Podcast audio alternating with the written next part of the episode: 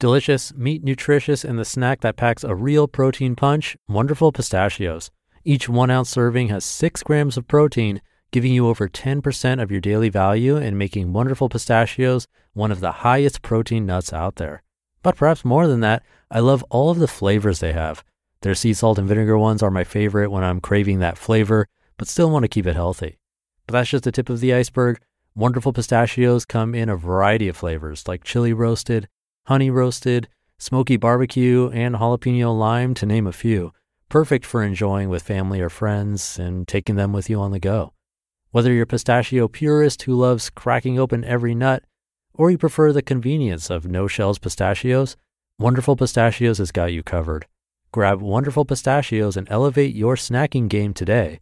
So fill up with a healthy snack when hunger strikes. Visit wonderfulpistachios.com to learn more. That's wonderfulpistachios.com. This is Optimal Living Daily, episode 2773 on knowing what you don't know by Cylon George of spirituallivingforbusypeople.com. And I'm Justin Malik, the guy that reads to you every day covering personal development or self help, how to live a better life, and a lot more. It's always with permission from the authors or websites. And going to get right to it and start optimizing your life.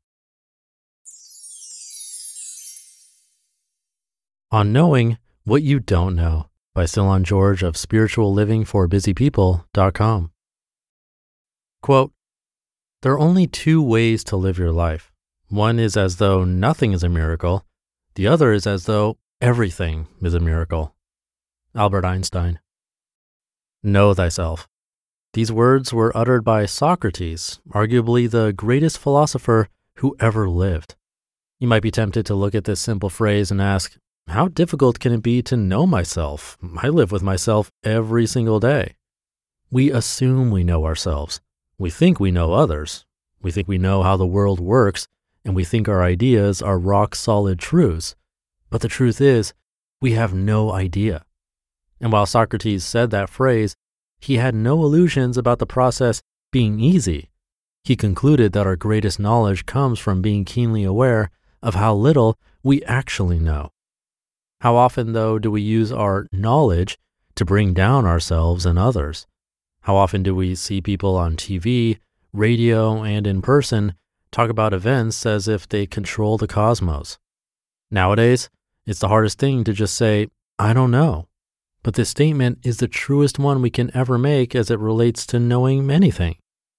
The trap of knowing it all. The world of the known is embarrassingly small compared to the vastness of what we don't know. When we cling to what we know, we confine ourselves in very small worlds of our own making. Think you don't have any natural talents, think others constantly judge you, think the outside world is hostile, think you know everything about the person you dislike most, think you're beyond all hope. These are just a few of the things you know that are keeping you imprisoned in your reality, a reality devoid of miracles. But you know what? Miracles are all around you. Miracles are nothing more than reminders of just how little we know. They don't usually appear in big flashes of light. They appear in the opening of a flower, in the rising of the sun, and in the random acts of kindness people perform every day. What if you became open to seeing the miracles? How might your world be transformed? Some tips for unknowing. If you're tired of the small world you're living in and are ready to go exploring, your next question might be How do I begin the process of unknowing? Well, number one, stop talking.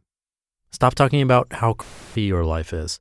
Stop talking about how terrible your neighbor is. Stop talking about how the economy is so bad and you just can't catch a break. The reason why you speak in such disempowering ways is because you carry around disempowering beliefs. The way to release yourself from them is to write them down when you wake up first thing in the morning. Seeing them on paper will show you just how little power they have over you. Number two, listen. Once you learn to silence your mouth and mind, you'll become more open to the guidance that is within you and all around you. You'll learn to listen, not just with your ears, but with your body and your soul. That ache in your shoulder you weren't even aware of suddenly becomes a source of new insight. That emotional distress is transformed from a source of endless pain into a conduit of grace. the nagging words of your loved one becomes the answer to your nagging problem. Number three, get curious. When you do speak, ask questions. Ask questions in your daily conversations rather than making statements or pronouncements. Making pronouncements over ourselves or others is one of the cruelest things we can do. It's often done in judgment and usually arises out of emptiness, fear, or discomfort rather than any well of truth. Socrates dedicated his life to asking questions. His insatiable curiosity was the hallmark of his genius. And number four, love. Too often we use our knowledge as a way of trying to lord it over others. It's the way we unconsciously seek to love and accept ourselves. The true path to self acceptance and love, however, is by loving others. We don't need to be superior or inferior to others. We simply need to love them. This love is not some wishy washy thing. You love when you practice the first three steps with full awareness and attention. When you expand into this new reality, you'll be shocked by just how small the world of superiority is. Unknow thyself. Want to have a life of joy and wonder? Don't cling too tightly to what you know. The universe is too awesomely complex for that. So is each person, including you. Whenever you're tempted to discount or dismiss yourself or others based on what you know, guard your heart with the phrase, I don't know, and have the courage to be open to the abundant wisdom and grace that's all around and within you. You just listened to the post titled, On Knowing What You Don't Know by Cylon George of Spiritual Living for Busy People.com. Thank you to Cylon. It really is easy to think that we're self aware, knowing exactly how we appear to the outside world and knowledgeable about everything. When I was little, it was more difficult to record ourselves with ease, but I do remember seeing myself on camera, VHS tapes to date myself, and thinking, what? That's what I acted like or looked like in that moment? Now it's a bit easier with most of us having cameras in our pockets at all times. Even though I prided myself on being self aware at the time, I thought I was.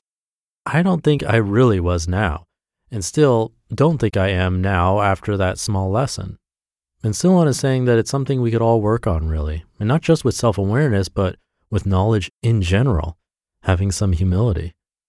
I've brought up random, odd homework assignments that a college professor gave me back in the day, and this idea of looking at things from a different perspective reminded me of yet another paper I had to write. This one's a little off topic, but kind of relates. He said, go for a walk, maybe just five or 10 minutes. But instead of looking at, you know, the flower, the tree, the signpost, look at their shadows instead.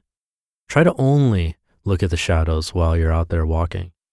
Now, if you do this, be careful with steps or uneven ground because it can be a bit discombobulating, but it sort of forces us to not only look at what we've always looked at.